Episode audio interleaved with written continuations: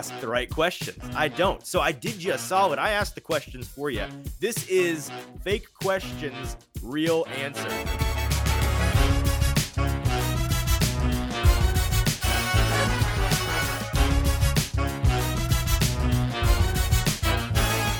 Welcome into the Hot Read Podcast. I am your host, Easton Freeze, Director of Published Content and Senior NFL Contributor at BroadwaySportsMedia.com. We are also brought to you by the 440 Podcast Network. Happy Friday, everybody. Rise and shine on a Friday morning. We are at the end of the week.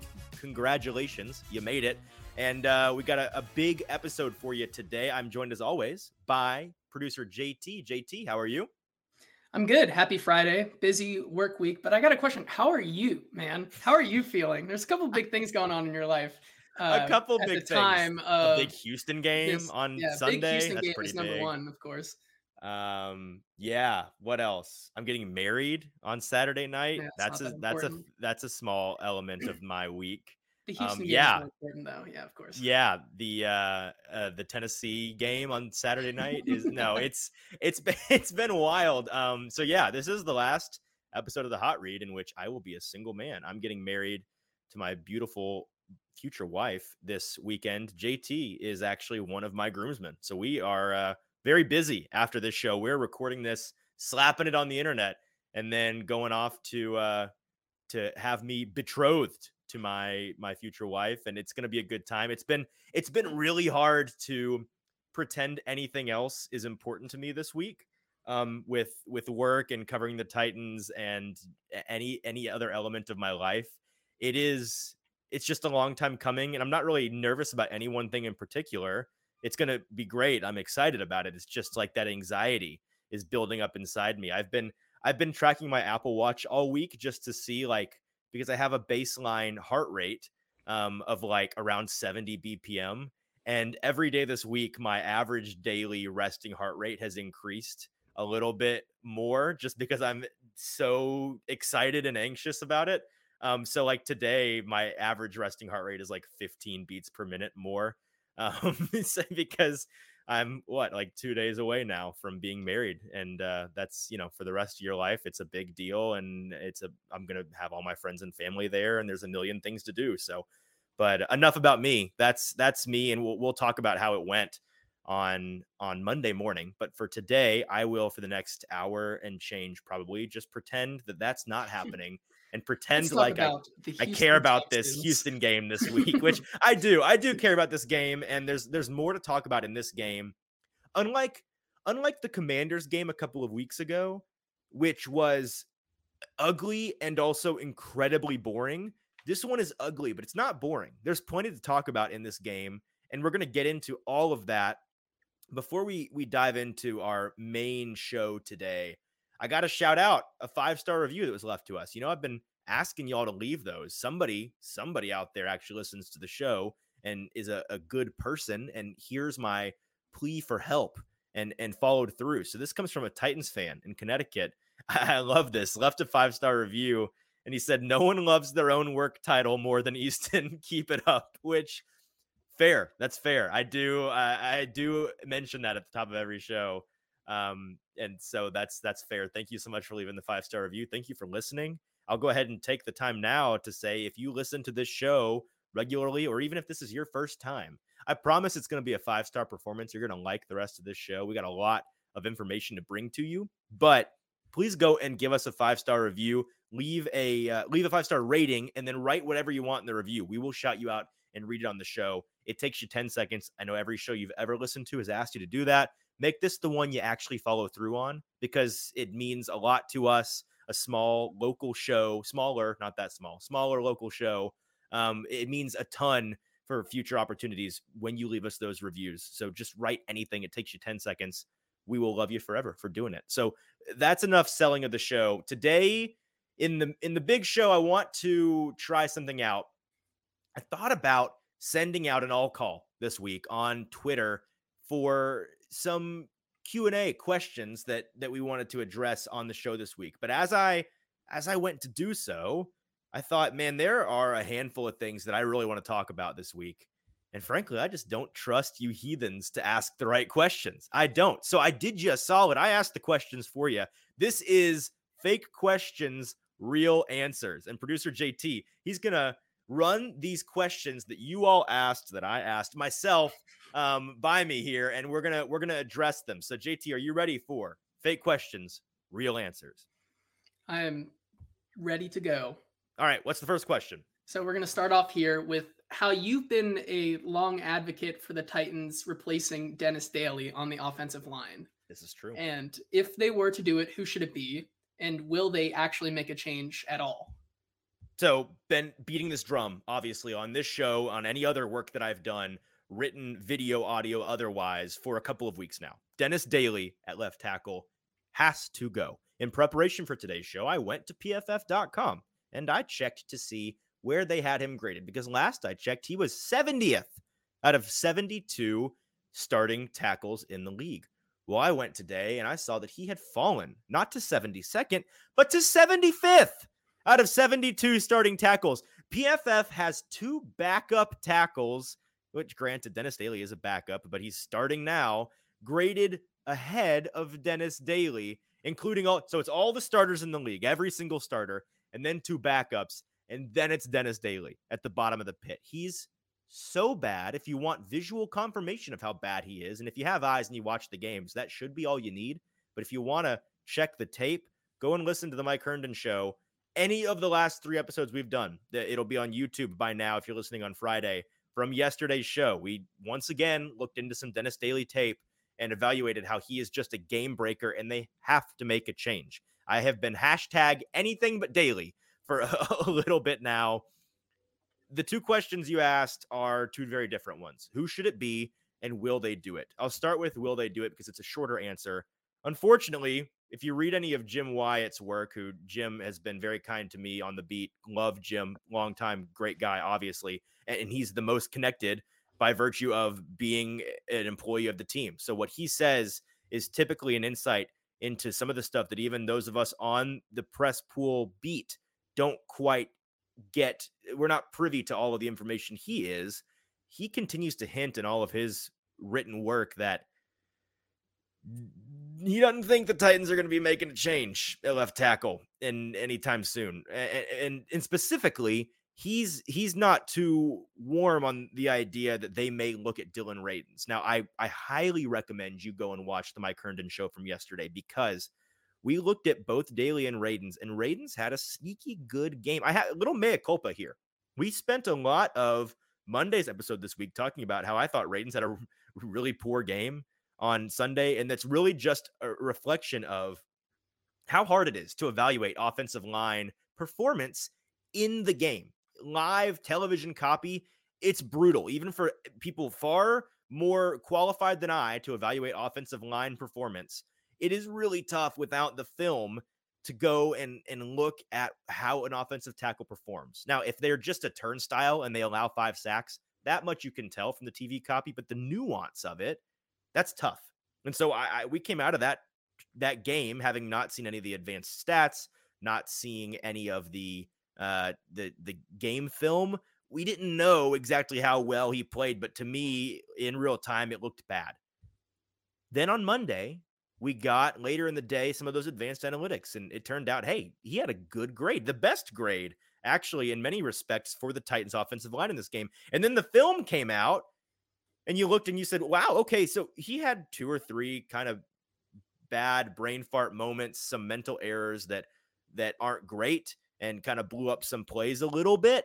Um, one of them, I think, was more just a Colts made a great play than him making a, an error. But other than that, he was really effective. He was a plus in the run game. Here's here was my evaluation when I looked into it. I talked a, a little bit about this on the Mike Herndon show, and this I actually heard Greg Cosell, I believe, on uh, the Buck Rising podcast, the download uh, or the install rather in the last 24 hours, he talked about this as well. And and if you you don't have to trust my word on it, trust Greg Cosell's, obviously. Um, but he kind of saw the same thing that I did. Radunz struggles a bit in his blocking, particular particularly the run blocking when he is in solo blocking responsibilities. When he is one on one, he's kind of hit or miss.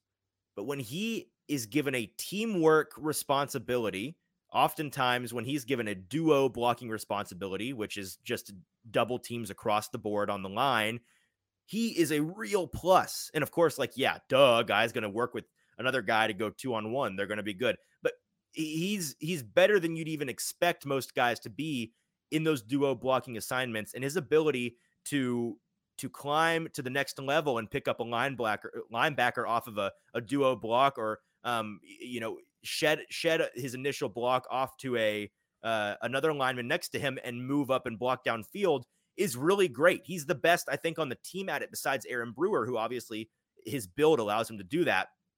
Radunz is an athlete in that way.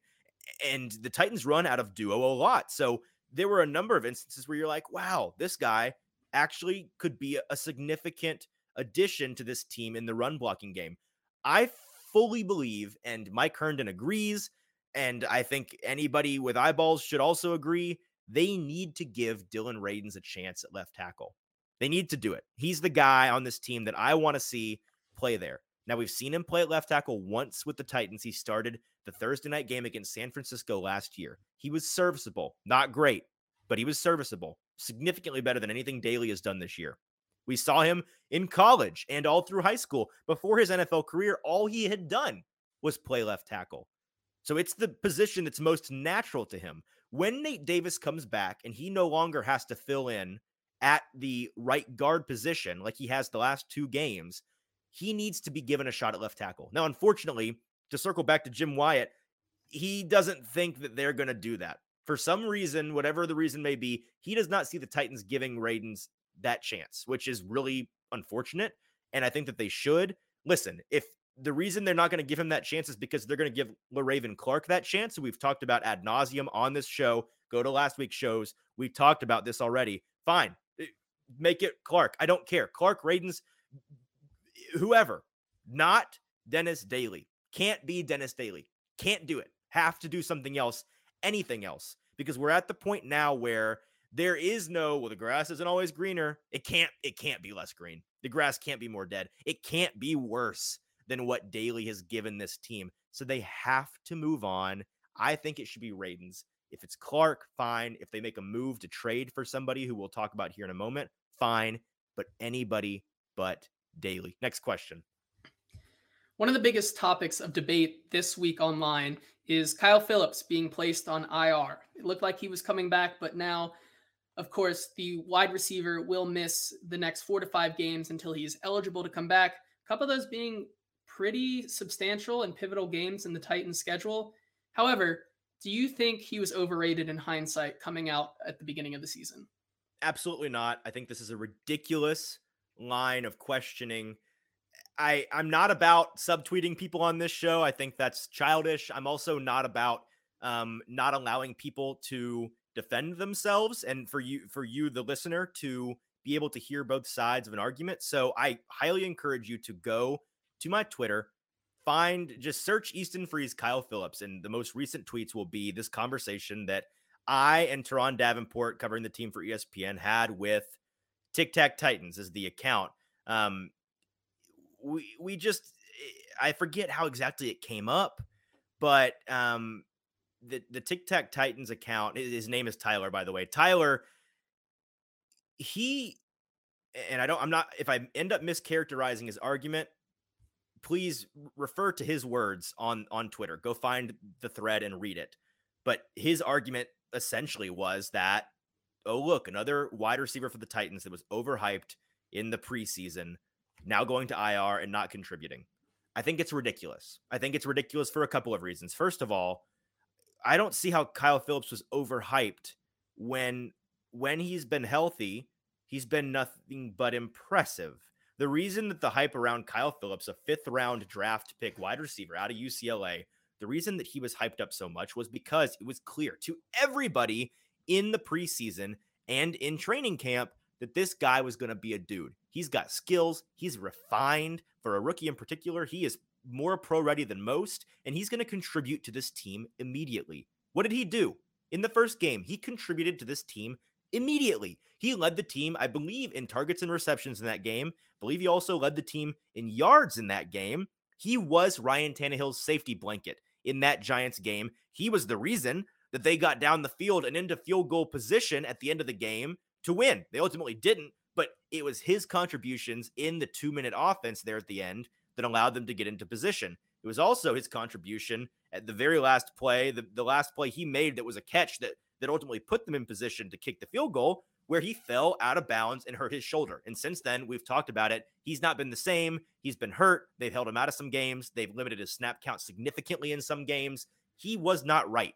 He looked to be finally back to normal last week after the bye. He'd had extended rest and he looked like he was ready to go until either Thursday or Friday last week. He was added midweek to the injury report with an with a hamstring injury that ultimately was a tweak significant enough for them to decide to put him on IR. So he is now out for a minimum of four games. I think that he'll be back. It's just a hamstring injury for a really young guy. It's not something that, unless he tore it, should should last all that long. But we don't know, so I'll reserve that judgment. Needless to say, I think he's going to be back and contribute how is how can a player be overrated if all they've done when they're healthy is meet expectations? You cannot account for injury in your rating of a player's talent. Your talent evaluation and your projection in terms of what they're going to contribute to a team. You can make educated guesses with health, but with fluky things with injuries and especially the injuries of of his uh the, the nature of the injuries that he's had so far, right? Like part of the argument that was made online was that well, what do you expect from a fifth round rookie that's slender, slot only guy? He's quick, but he's small and he's fragile. Small, fragile little fifth round wide receiver. What are you talking about? That shoulder injury had nothing to do with his size.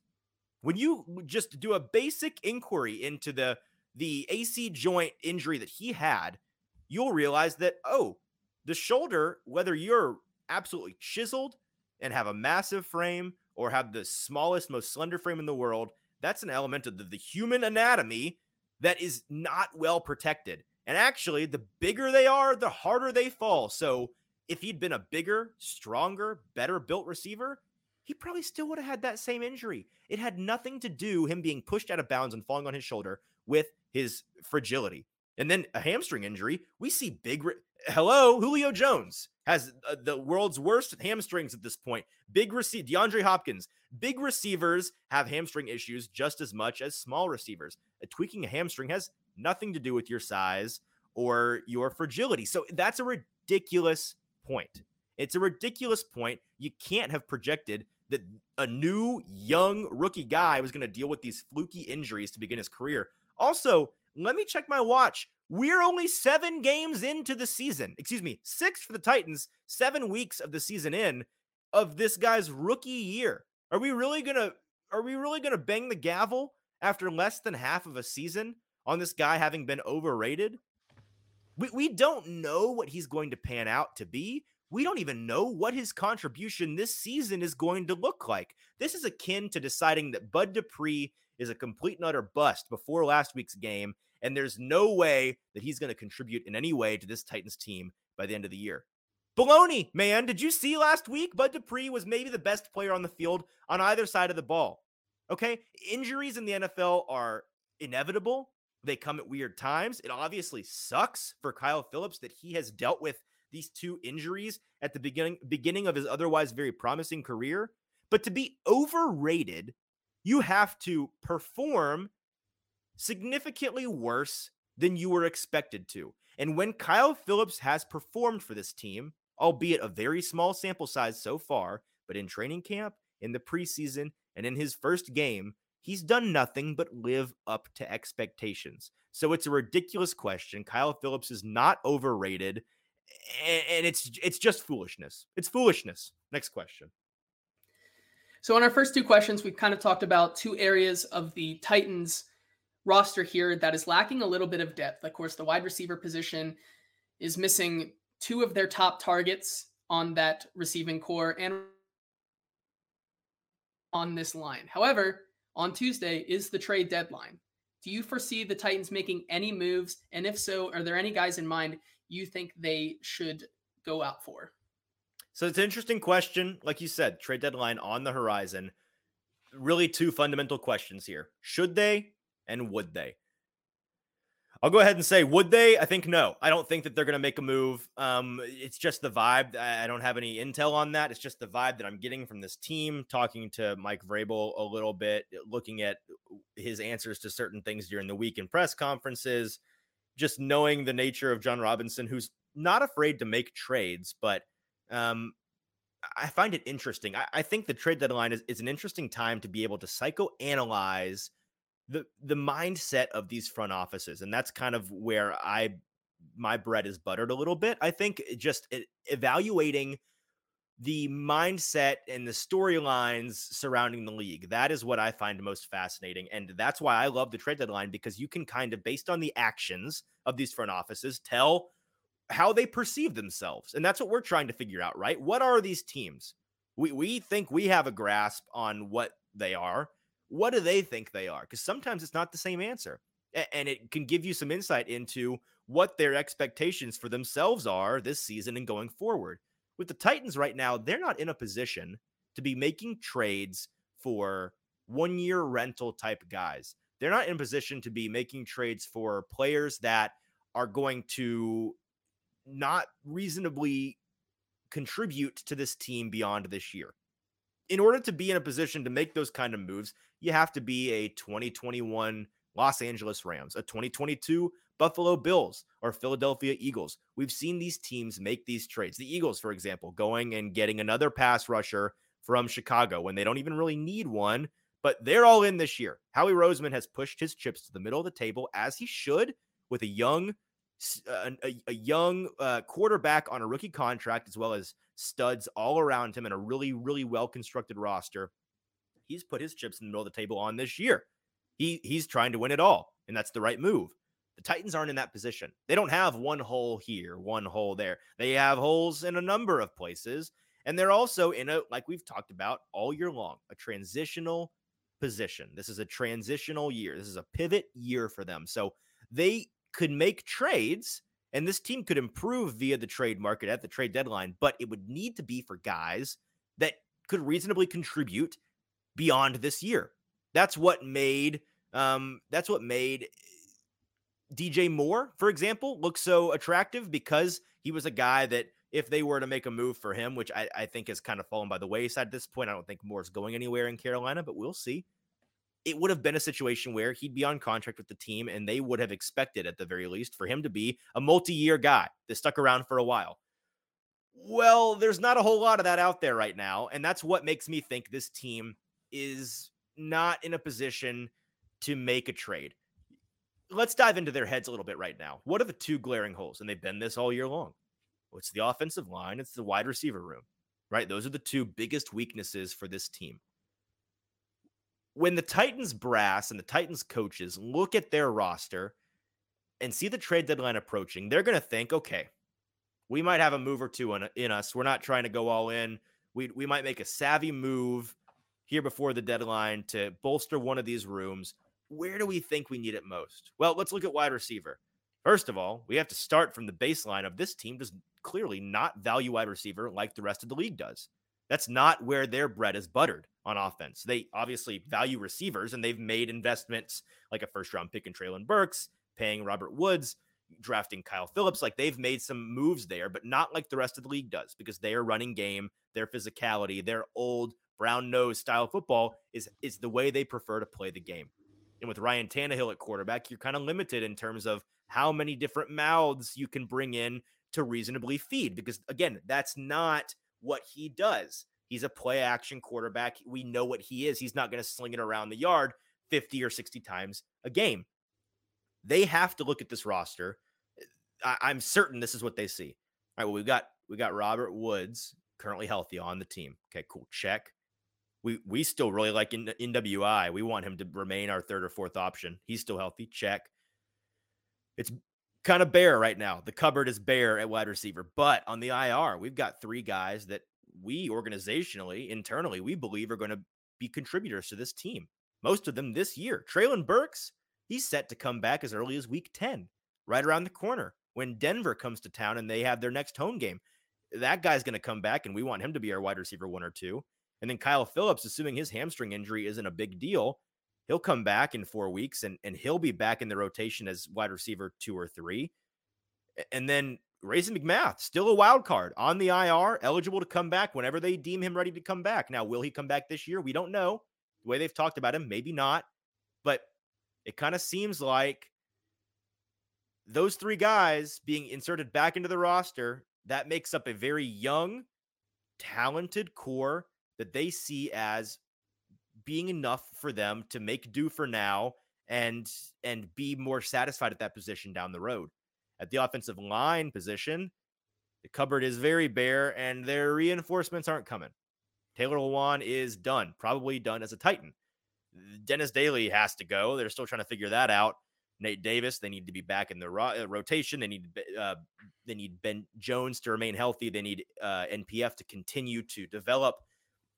That's about all they have in terms of options. The depth beyond that is gruesome. It's bad. Um, so who's out there? Well, kind of two guys.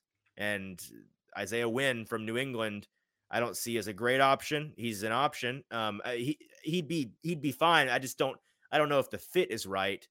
Andre Dillard with the Eagles is the one. If they made a move, that'd be the one I think most likely to be made. Now, granted, he's a guy that may end up being a one year rental because he's only got this last year on his contract, and then they'd have to pay him. So they may not make the move for that reason, and that will make total sense to me.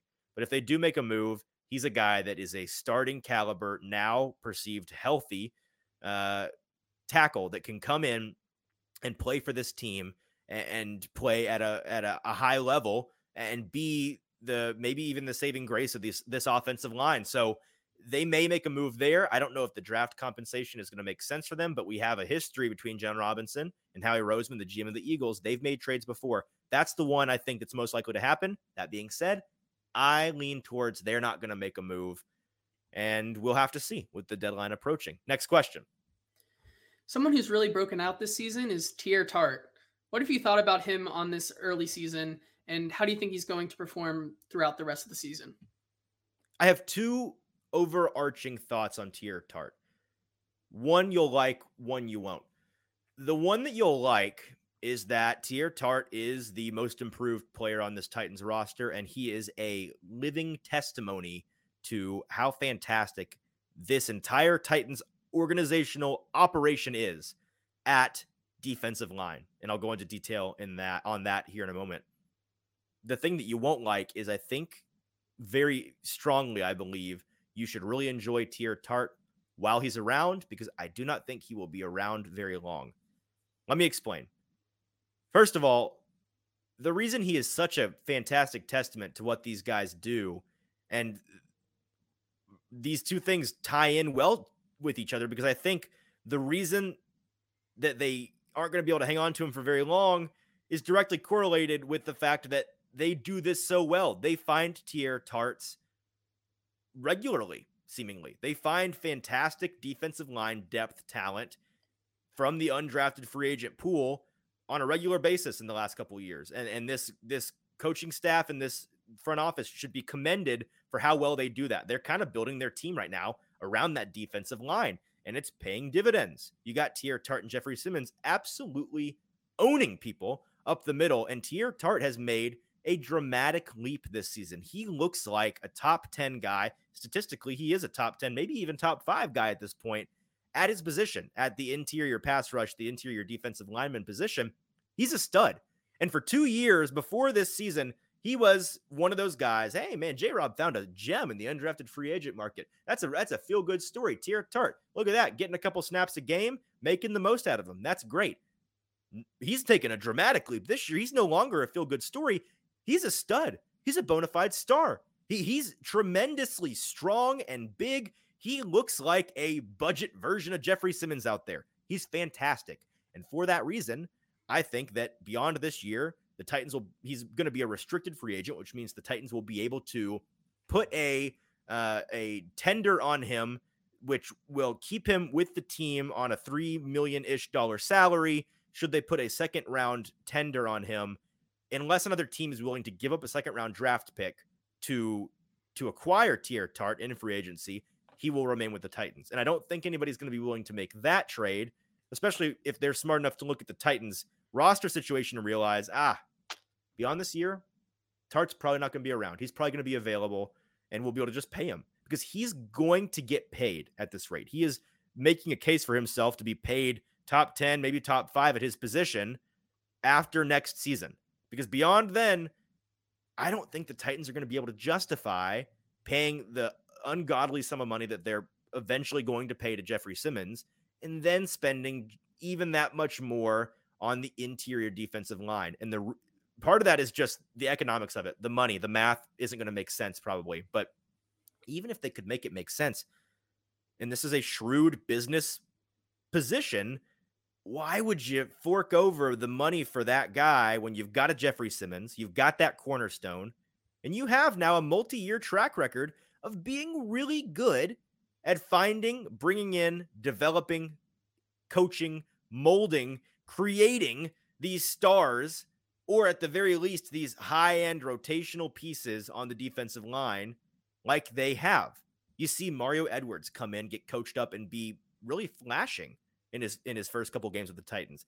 That's impressive. It looks like coaching to me. You look at Naquan Jones, who came in undrafted free agent, made some splashes. He's kind of fallen off a little bit, but he was serviceable in his first couple years.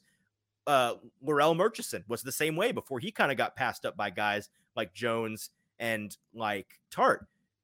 Da'Shawn Hand, like the, the list goes on and on. They are very deep at this position and they are very good at finding these guys. So I think for those reasons, you should enjoy Teair Tart while he lasts because I don't think that he will be a Titan beyond next year. Next question. Let's talk about Ryan Tannehill. Of course, there's a lot of speculation about will he play this week? Will he not?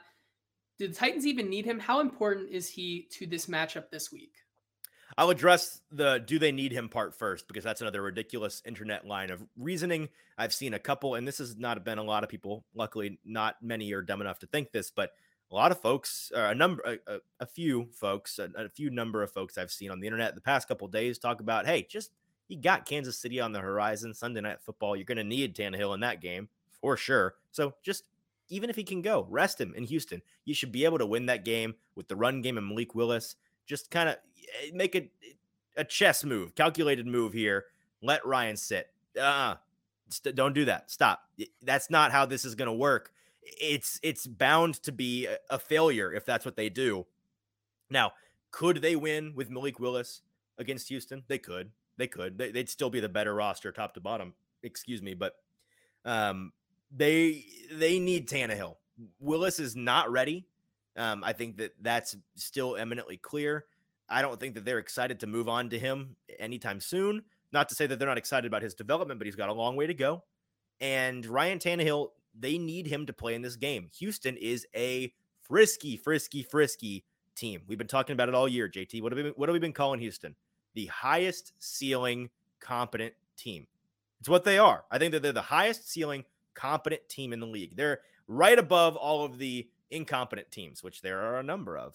They are in the uh, they're in the back of the classroom of all of the competent teams. Now, they lack some real talent at a number of positions. And so they're it's just they're very limited. Their ceiling is low and, and a couple mistakes a game will cost them the game ultimately. But they play really disciplined football and they have some stars at some some positions starting to emerge and that's what makes them a really tricky, sneaky, scary opponent each week regardless of who they're facing. They've not been blown out pretty much at all this year. They've been in most every game they've they they have played and in any divisional matchup, you always know that divisional games are weird. They are always closer than you think they should be. So the Titans have to be wary of the Texans in this game. They need Tannehill out there. His injury status we'll get to a little bit later. It's kind of up in the air, but they need him there. So I think the first part of the question on what his situation is with the injury, let's kind of bump that to the injury report in the news segment today. We don't know a ton, but we know some, and uh, we'll talk about that then. Next question. Of course, we've talked a lot about just personnel and the trade deadline so far, but let's talk about the matchup at hand. As you said, this Houston Texans team should not be written off so quickly. But let's talk about, as you said, there are a couple of key pieces on that team that might be a little tricky for the Titans. Which one scares you the most in this matchup this week? JT, who am I about to say? I, I honestly don't know. Maybe. Oh well. I want to say it's your boy Dameon Pierce, but that's me. Of course, it's Dameon Pierce. Of course, it's Dameon Pierce. It's always been Dameon Pierce. I love Dameon Pierce. I think he's a stud. Is there fantasy bias in there? Definitely. But also, even if I did not have him on my fantasy team, use your eyeballs, kids. He's a real NFL running back. He's got so much tread on those tires. He's explosive. I think him and Ken Walker and Breece Hall before he went down looked like they were rounding into form as a really, really nice rookie class of running backs. And I think here's a take for you. I am significantly, if I'm the Titans, I'm significantly more concerned with what Dameon Pierce does to my defense than what Jonathan Taylor does to my defense. Dameon Pierce is for sure the scarier running back at this moment. I, think it's without question he is. He has been on some Sundays their entire offense. He's capable of doing that. And his blocking situation, the guys he's running behind, significantly better than that of Jonathan Taylor. Significantly, eh, maybe not significantly, but I think better than maybe. I, think that the offensive line run blocking combined with the running ability of Dameon Pierce, I think it's definitely the best that the Titans have faced all season. And I'm including Saquon Barkley in that. Saquon looks great. I think he's a better running back right now, but I don't think his I don't think his run blocking right now is as good really as the Texans. Now that's granted if they're all healthy and there is some Texans linemen on the uh, injury report. So that could be a good thing for the Titans, but Dameon Pierce, you got to look out for him in this game. The Titans have a really really stout run defense. I think it's been actually I know it's been the best in the league for the past 4 games on their 4 game winning streak. It is far and away the best run defense in the league in those in the in the last month. It's going to be tested against Dameon Pierce, and I think we're really going to find out. Um, a little heat check right here. Are the Titans nearly as good in the run defense as they've looked in the last month? Dameon Pierce is going to be a, a problem. I guarantee you this week on the whiteboard in the game plan room in in the Titans uh, St. Thomas Ascension Park. They have a list of names circled at the top of the whiteboard, Dameon Pierce is one of those guys. Guarantee it. Next question. And our final question of this little segment here. Let's step away from football at all and let's talk about this new stadium project. Of course, yeah. Um, we're going to pull up some pictures here. And if you want to see these pictures and follow along with what we're looking at, we do and now have this show on YouTube. So right. go on over and look at us there. But let's look at some of these renders that, of course, came out earlier this week. And what are your thoughts about them? Um, what is your reaction to all of this coming out? And how do you feel about it? I love it. I think the general response from what I saw online was was overwhelmingly positive, which is great.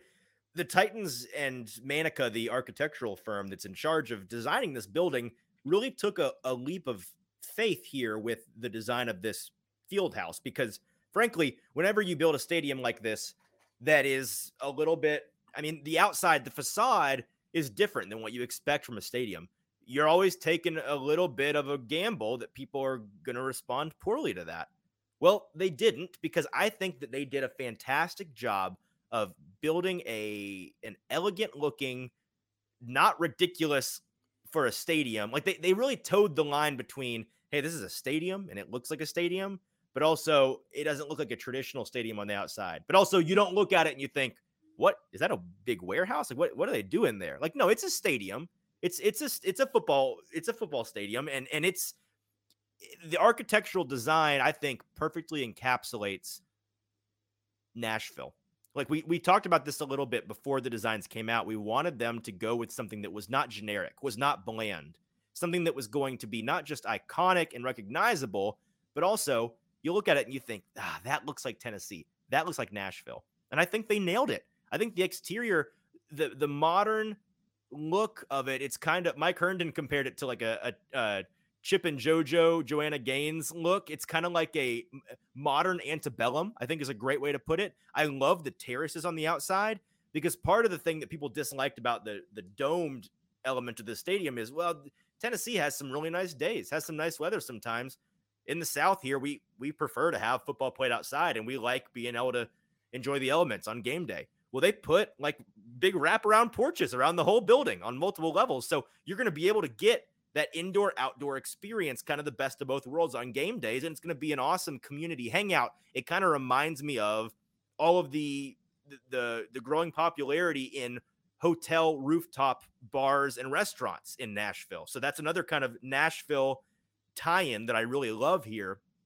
I love, love, love, love that they went with the um the roof design uh, like in SoFi. So if you've not seen the pictures, the, uh, the technology is something that the name of which I'm forgetting um, off the top of my head, but it's it's a full translucent roof across the top. It's not like an opening like you'd see at NRG Stadium in Houston or like a, a sliding window um, like you'd see in in Dallas or in uh, in Vegas rather. Like it's a full let the sunshine in from the entire roof situation, which is great. And it allows them to have this feel on the inside, despite it being a temperature controlled indoor stadium.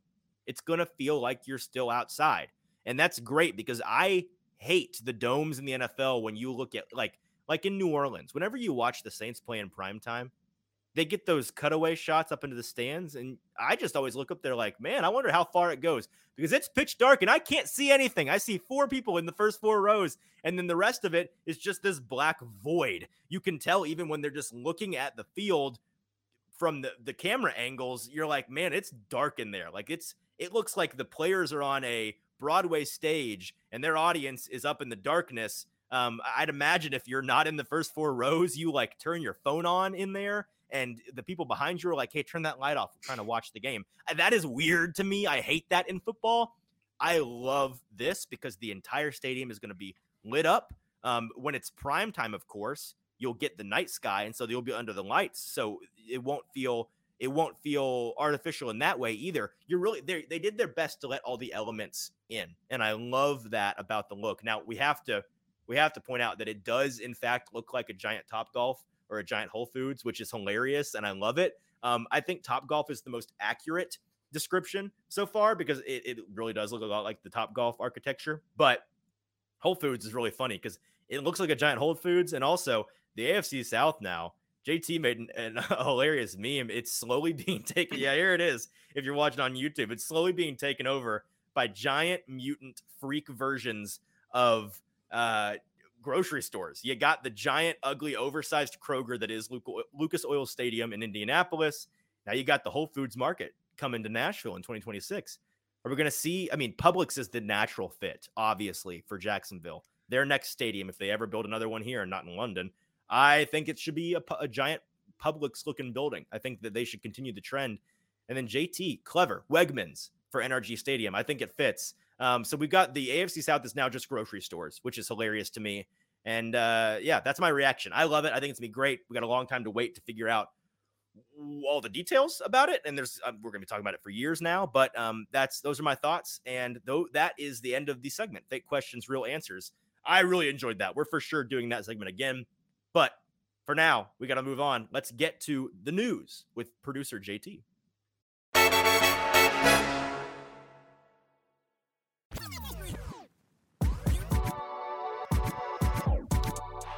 Let's hop into the news here. And of course, the first thing that we're going to talk about is this Thursday injury report. And although the Titans had a early bye this year in week six, that injury report grew back to the same size it has been all season. Did here. not matter. Um, a couple of bad news, a couple of things for the Titans. Let's start with the bad news: is yeah. Jeffrey Simmons and Rashad Weaver both logged two non-practices this week. Of course, Jeffrey Simmons is nursing that ankle injury, and Rashad Weaver is has a back injury. Do you think they're going to play it all this week? And if they don't, how big of an impact is it for this Titans team? Weaver, I have no idea, and if he can't play, um, it's a big deal. Uh, you know, they they are super thin at that outside linebacker edge position, so they they need him with Simmons, I, you know, I, I don't know, but I'll give you the context that I have. And I'm not a doctor, not going to play doctor, but here's my frame of reference. In the locker room on Sunday, when I was in there after the game, Ryan Tannehill, Jeffrey Simmons both had ankle injuries. Tannehill, hobbling around, looked really worse for wear, looked like he was in a lot of pain. Simmons, you couldn't tell he had an ankle injury. Looked fine, said he was fine, didn't seem to be in any pain. I think that they're just giving him time Jeffrey Simmons is gathering nothing from practice at this point right now. He doesn't need to be out there really at all, besides just the walkthroughs and the game planning. He'll get all of that without practicing. So I think they're just letting him heal up that that ankle as best as possible, and they know he doesn't need the practice. I think he's going to play. Then looking at a couple of things that are good news for the Titans this week. Let's start with Ryan Tannehill, who did log a limited participation today at Thursday practice. And then, of course, Nate Davis also logging two limited participations this week. And then a couple of other guys, smaller guys on this list uh, David Long, Zach Cunningham, and Joe Jones all participating today. So that's some good news for that defensive depth if either Simmons or Weaver cannot go this week. Yep, we'll find out more on Friday, but it's really it's to me it's Simmons, Tannehill, and Nate Davis are the are the keys. Nate Davis needs to be back this week. I think that he will be, but I thought that last week, so we will see. Him being limited in practice doesn't tell us a whole lot. With Simmons, like I said, I think he's going to play, and then Tannehill. Don't know, man. I, think that he will. He's a he's a test. He's a t- test. He's a tough sob, um, and if he can play, I think that he will. It, to me, and again, not to play doctor, but this is the this is what I'm gathering from from absorbing all this information. I think it's just a standard ankle sprain. It's not a it's it's clearly not a high ankle sprain, which would be much worse. Um, it's significant enough that it's you know hindering him. But I think I mean, everybody's spraining their ankle, right? Think to the last time you had uh, you know, a, a, rough ankle sprain where you didn't have to, you know, get a cast or anything, but it's just like, man, I, am gonna throw a brace on there. I can't do anything athletic for a little bit. I'm kind of nursing it. Um, that's what I kind of think he's dealing with, which to me is just a pain management thing and a, a, a, liberal usage of tape each and every Sunday, which they'll probably tape him up real good and he won't be able to feel his toes. But if he can stand, he'll probably be out there and just not be nearly as mobile. Let's move to the Houston Texans side of this injury report. A couple of notables that have logged two DNPs this week.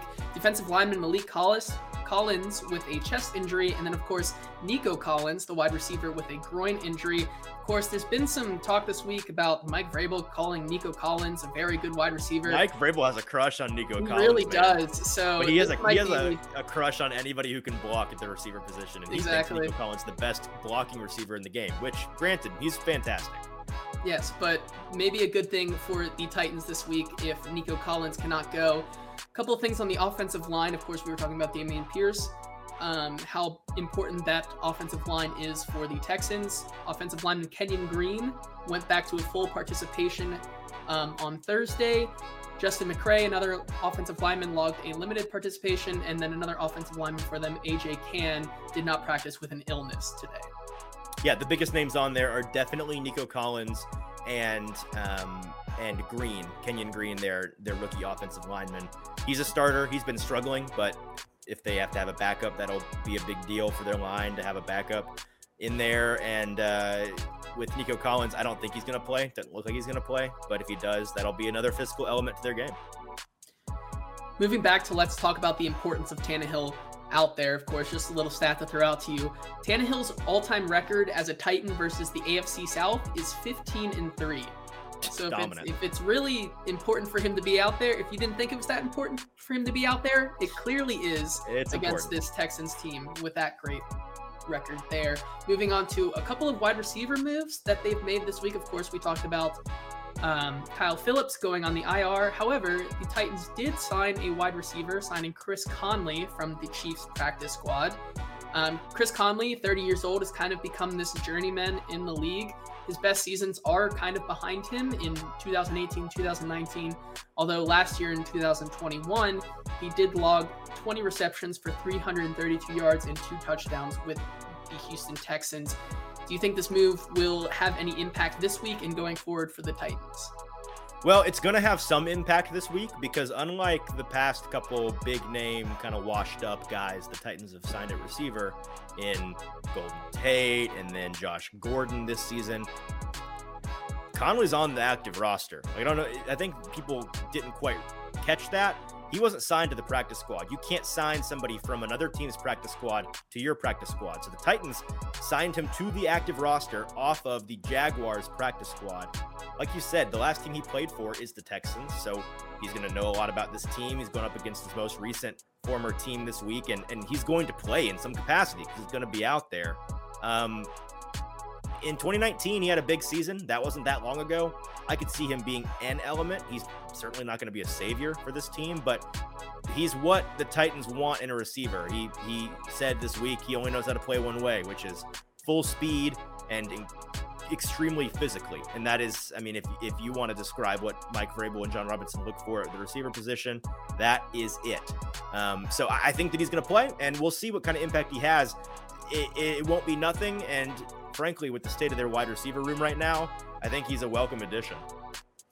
Moving on to someone who also loves to play hard and fast against this Houston Texans team, King No Henry. kidding.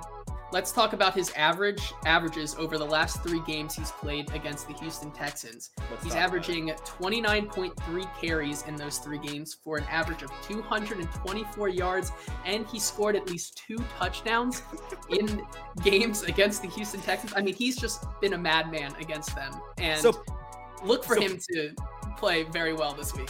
Yeah, I'd say that's a fair bet. Just to put those in other words, he's only averaging the as the greatest running back in the history of the league against the Texans is a fair way of putting that, I think, and um, quite the feat.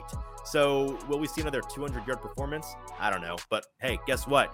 This Texans defense dead last in the league at the run stop. So it's going to be a big one for King Henry. And if you have him on your fantasy team, probably going to have a good week. Moving on, let's talk about just something that was kind of funny this week. Let's talk about Bud Dupree and a couple of his comments that he had these. for this Titans team. This was from uh, Sam Phelan on Twitter. Friend of the show. Um, he talked about uh, Bud Dupree identifying how the Titans have won four games in a row now. He said, You got a bunch of goons. Goons, on the goon, goon head coach. he said that goons get the last punch and make sure their punches count. That is that's what goons do, man. Goon head coach is the part that's the cherry on top for me. I think that's Really hilarious. Um, but you're, I mean, he's he's also not wrong. This team is a bunch of goons, and on the defensive front, which we've talked a lot about on this show, they are a lot of goons. Him and Jeffrey Simmons and Rashad Weaver and Teair Tart and Denico Autry, like there's some dogs up there, and they hunt in a pack, and they are kind of the goon squad. And when they're rolling, it's a problem for other teams. And Mike Vrabel, it's funny, but also he is guy. I mean, he's it, he's that kind of guy. He's kind of a goon, if that's the, what we're defining goon as. So uh, this is a team that, if you had to boil their identity down, that physicality, that ferociousness, that mindset, they're a bunch of goons. One last thing before we get out of here on this news segment. Not going to like kind of impact the Titans this week, but something to keep on your radar as they go into a very pivotal matchup against the Chiefs next week. Of course, we're already talking about the Chiefs because can't give the Texans too much respect, you know, on a Titan show here. We can't overlook the Texans, man. Can't do it. Can't, but, but, we're also going to. also, we are going. Let's yeah. talk about something that Adam Schefter reported in that Frank Clark has been suspended for two games, of course, missing this week, and also will be missing next week's game against the Titans. Yep. Anything you want to say about that? How big of an impact it will be for the Titans next week? massive, massive deal because he's their best pass rusher. He's maybe had his best season to date in his career this year. I'd have to go check and be sure, but he's been a top five player at his position so far this year. He's been mauling people. The Titans' offensive line struggles against the the top rated guys. Those those a plus plus pass rushers. They are not in a position to defend those guys right now. Um, so it's a massive deal. We'll talk more about it next week, but that's huge for them. All right, that is JT with the news.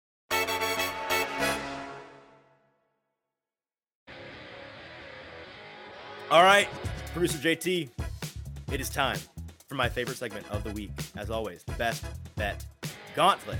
We have a real close race on our hands. Let me tell you, I have had three straight struggling weeks, coming in at two and three. Producer JT, after a one and four start in both of his first two weeks, has been on a tear and has caught all the way back up. We are now, I lead by a half pick, 17, 16, and 2. You are at 17, 17, and 1. both kind of drawing dead right now in terms of making money, but we're going to continue to make money as the season goes on. And this could be a pivotal week for us in terms of who takes the lead in the competition. Of course, all of our picks documented on social media, BroadwaySportsMedia.com, either of our Twitter accounts at JT underscore Runky, at Easton Freeze, or the show account at Hot Read Pod. You should be following that if you aren't already. Let's get into our picks this week because last week I lost once again. I have the first pick. Before, just that's what we in the industry call it tease. Before we get into that, I got to let you know that if you are a business owner in Middle Tennessee or in Nashville, we have advertising opportunities both on this show as well as on our podcast network more broadly, any of our other shows, as well as on BroadwaySportsMedia.com. So we have got thousands of uh, readers, tens of thousands of downloads, and hundreds of thousands of social media impressions available to you. We would love to advertise with you. Hit us up via social media or via email. You can find that information on BroadwaySportsMedia.com, but you can hit up the Broadway Sports Media Facebook or Twitter accounts and uh, reach out. We'd love to talk to you about any advertising opportunities that we uh, we might have in store for you. So that's enough of the selling of the show. Just making sure I have all of my T's crossed and I's dotted. Yep, that's it. So let's talk about the best bets. My first pick this week, the first pick of the best bet gauntlet for week eight. I'm going with the Niners, minus one and a half on the road in air quotes against LA. We know that this is not really a road game for the Niners when they're playing in LA. They have more fans than the Rams do, frankly. And the Niners have always, in the regular season, had the number of Sean McVay and the Rams. Kyle Shanahan just owns him. McVay can't seem to figure him out. And I don't think that that's going to change, especially with the trajectory of these two teams. The Niners coming off of a rough week, couple of weeks actually. I think with their injury situations, they're going to be bouncing back, trending in the right direction, and they need this win very badly. So they'll be motivated. The Rams, however, continue to seem to be striking dead to me. I, I don't I don't see anything about this team that makes me want to bet them or think that they're going to be competitive. Everything to me screams take the Niners as a one and a half point favorite. I'm rolling with them all day, twice on Sundays. Give me the Niners minus one and a half. I really like that pick. You know, I was thinking about while you were saying that. I was like, yeah, I like the I like the Niners, but it's going to be a close game. And then, of course, we really hadn't had an opportunity to talk about this on the show, just with given the technical difficulties last week. But now CMC is a very big factor for that Niners offense, True. and I keep kind of forgetting that he is still on the Niners there. So I really Yeah. like that pick. My first pick this week, I'm going to go with the Miami Dolphins minus three and a half, going to Detroit to play the Lions. And while I had hope at the beginning of the season that Dan and the Motor City Kitties would just come out on fire, beat that win total, and prove that they can really play in this league, like some of the other teams that have been surprising, it's just clear that they are still a couple of years away. Not to mention the injuries that they're dealing with, but also that defense has been horrid. I'm looking for Tua to get a second game under his belt and get this offense back on track. And I think they win this game by at least more than three and a half. All right, with my second pick in the best bet gauntlet for week eight, give me the Jags minus two and a half. Now, they are playing a home game in my book. They're going to be in London, rise and shine this week against the. Who in the heck are they playing? Denver Broncos. Denver Broncos. Thank you. I couldn't find it. The Denver Broncos. Um, despite Russell's high knees down the aisle of the plane this week, I'm sure he's going to be loose. I no doubt he's for sure loose over there. He's loose in London. I don't see any reason why I'd be betting them. And the Jaguars, that's a home game for them over there in London, man. The NFL has been exporting their worst product for a couple years now to London, and they've got a little cult following over there. There are more London Jacksonville fans, maybe, than NFL Jacksonville fans here in the U.S. Rather, I, I've not seen any uh, data to to support that the the Claim. home the, that claim. Thank you. Wow, that was I was you could you, Hear it's tough there. you could hear the panic in my voice too. Um, so, yeah, I don't think that, that that's going to be a uh, neutral field situation for them at all. I think the Jaguars will have the home field advantage. I think that they're a more competent. Actually, I know that they're a more competent team than the Broncos right now, and both teams are in need of a win. I'm just going to pick the more competent team under a field goal. I love it. Give me the Jags minus two and a half. Taking my second pick here, it's one that uh, I'm going to take here that I don't love, but I kind of like.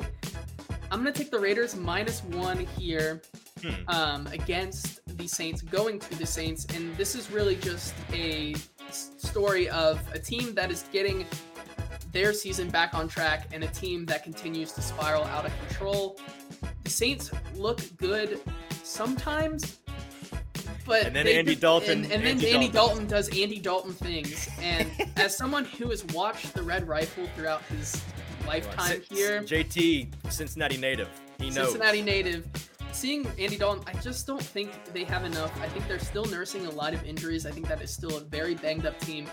And despite uh, last week, I think the Raiders are starting to find their identity a little bit here, and I wouldn't be surprised if they go on a little bit of a winning streak after their early bye. So give me the Raiders to win this one, basically in what I consider a pick 'em, just outright at minus one. All right, my third pick. I'm riding with the commies, baby. Plus three. I'm not buying Sam Ehlinger and the Colts. I'm not buying them. Uh, they, I mean, really, the only thing that scares me in this matchup is that, you know, sometimes when you get that rookie QB bump, or uh, excuse me, new QB bump, um, from a team. The defense plays a little bit better, but I, am just not buying it with this team. I don't know if the Colts have given up. They may have, frankly. Who'd have thunk in week uh, eight that it would be Colts and Commanders, Taylor Heinicke and Sam Ehlinger, and not Matt Ryan and Carson Wentz, who both these teams traded for these these premier guys, both of them on the bench for different reasons. But uh, I really like what Heinicke is really flawed. He's imperfect. He's not necessarily better than Wentz, but he's a he's got he's got DNA that Wentz doesn't have. He's a gamer. He's he's got a little bit of it factor that Wentz just really struggles with, and, and he's he's gonna he's a no risk it no biscuit kind of guy. So I really like him and that full complement of weapons that he's to have this week against the Colts. Um, so give me the Commanders plus three. Love getting the full three there. I'll take them to win outright. Dang, I wish I would have saw that one because I would have picked them. I totally overlooked that team. Yeah. Going on, let's see, what do we got here on the board? I'm looking at this one mostly because I just think it's too many points simply okay. this week. And there's a couple of those games. But the one I think has the most likelihood of being a game that just has too many points is this Cowboys Bears game. Give me the Bears plus nine and a half. Mm. They're not a good team by any stretch of the imagination, but they have put up a fight in a couple of the game, a couple of the last two or three weeks here, and have surprised a couple people. I'm taking them more so that I think it's a low scoring game, and I also just don't know the true identity of this Cowboys team with Dak under center. Very fair. So give me the Bears to at least not win this game, but cover nine and a half points here. I like that play. With my fourth pick, I'm gonna ride with I'll ride with the Browns. And this is important to note. If you're going to get this number, you better get it now because by the time you're hearing this, it probably has already changed.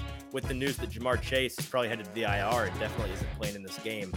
Browns plus three in this divisional matchup is probably going to continue to shrink.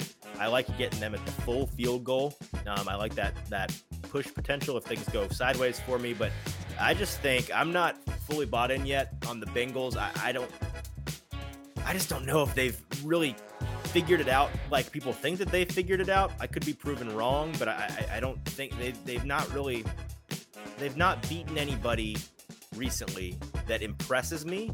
And while the Browns certainly aren't impressive right now, I think the Browns are the kind of team that could stifle the Bengals. And as long as they don't turn the ball over, I kind of like them to be really competitive in this divisional matchup. So give me the Browns to cover with three points given to them. Our first matchup of the week here, funny enough, because um, I will be taking the Bungles here at minus three, going up the road to Cleveland.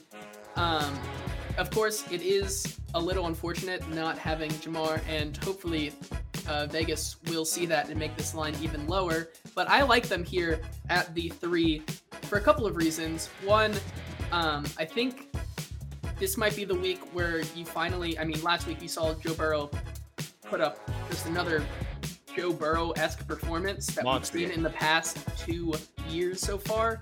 Um, I think this is where this team rallies around that win last week and finally puts it all together. Another reason they're going to put it all together, they have a lot of people coming back from injury this week.